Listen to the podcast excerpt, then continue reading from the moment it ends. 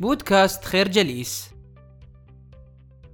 تعد الخرائط إحدى الأمور الأساسية في عالم الرقمية المعاصر، إذ اشترت شركة جوجل شركة خاصة بصنع الخرائط الرقمية في عام ألفين وأربعة، وهذا الأمر كان تحولاً كبيراً في عالم التكنولوجيا، حيث مثل هذا تطوراً في أساليب رسم الخرائط. ومن الأمور المستحدثة في هذا المجال الحيوي هو أنه أصبح من الممكن تركيب صور الأقمار الاصطناعية وقدرة الأشخاص على استعمالها وتحريكها وتكبيرها بطرق سهلة في متناول الجميع، حيث تحولت هذه الخرائط إلى وثائق ديناميكية مرنة.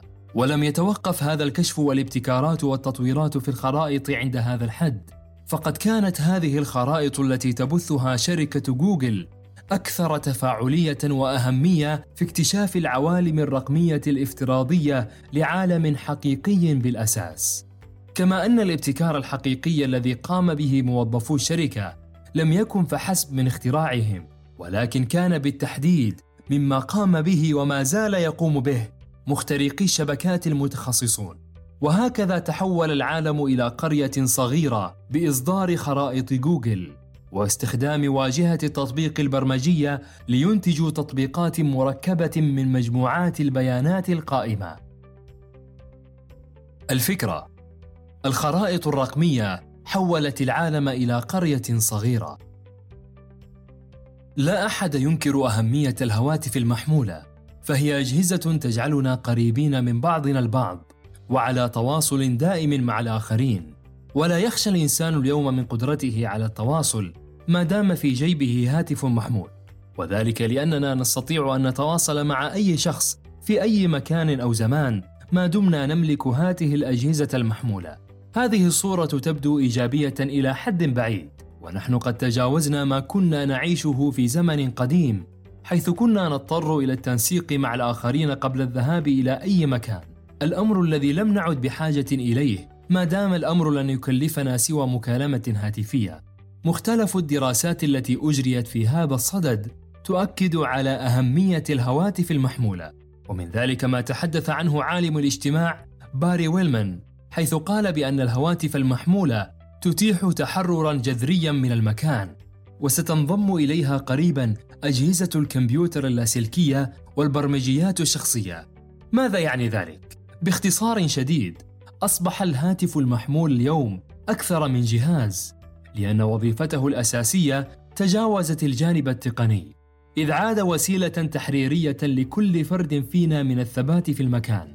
لكن المشكلة التي تصادفنا هنا هي هذه العبودية الرقمية لهذه الأجهزة، حيث أن فقداننا لأي اتصال ضمني بموقع مادي لسبب من الأسباب يؤدي بنا إلى الدوران في عالم غير مرتبط بمكان، بغض النظر عن الموقع.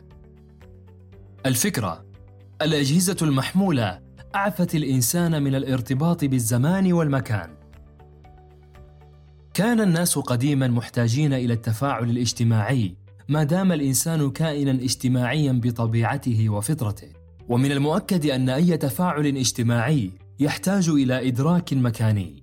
هذا يعني بالتحديد بأننا ندرك الناس الآخرين ومواقعهم من خلال الفضاء المادي المحسوس. هذه الصورة هي ما شكلت لمدة طويلة إدراكنا الحسي للفضاءات المكانية، قبل أن تصبح كل الأمكنة خاضعاً لما هو رقمي. لم تكن هناك شبكات أو مواقع تساعد على التحديد الجغرافي للمواقع والأماكن، فكل ما نستدل به على الوجود المكاني قبل وجود الأمكنة الرقمية هو حديث الناس وتجاربهم الشخصية المباشرة، أو القراءة عن هذا المكان أو ذاك من خلال المجلات أو كتب مختصة. كل شيء تغير في عالم اليوم، فلقد أصبحت هذه التكنولوجيات التي نتعامل معها بشكل يومي تساعدنا بشكل كبير على اكتشاف نوع جديد من الاتصال الاجتماعي، ذلك الاتصال الذي أتاح أمامنا الإدراك المكاني عبر المشهد المعلوماتي الذي يشكل الأمكنة الرقمية والمشاركة فيها. وهنا تغيرت الروابط الاجتماعية وكيفية إدراكها، بحيث عرفت هذه الأخيرة تطورات كبيرة أثرت على الفضاءات المكانية التي يحتمل أن نزورها والأشخاص الذين يحتمل أن نتواصل معهم. الفكرة: التكنولوجيات الحديثة أثرت على مختلف أشكال التواصل.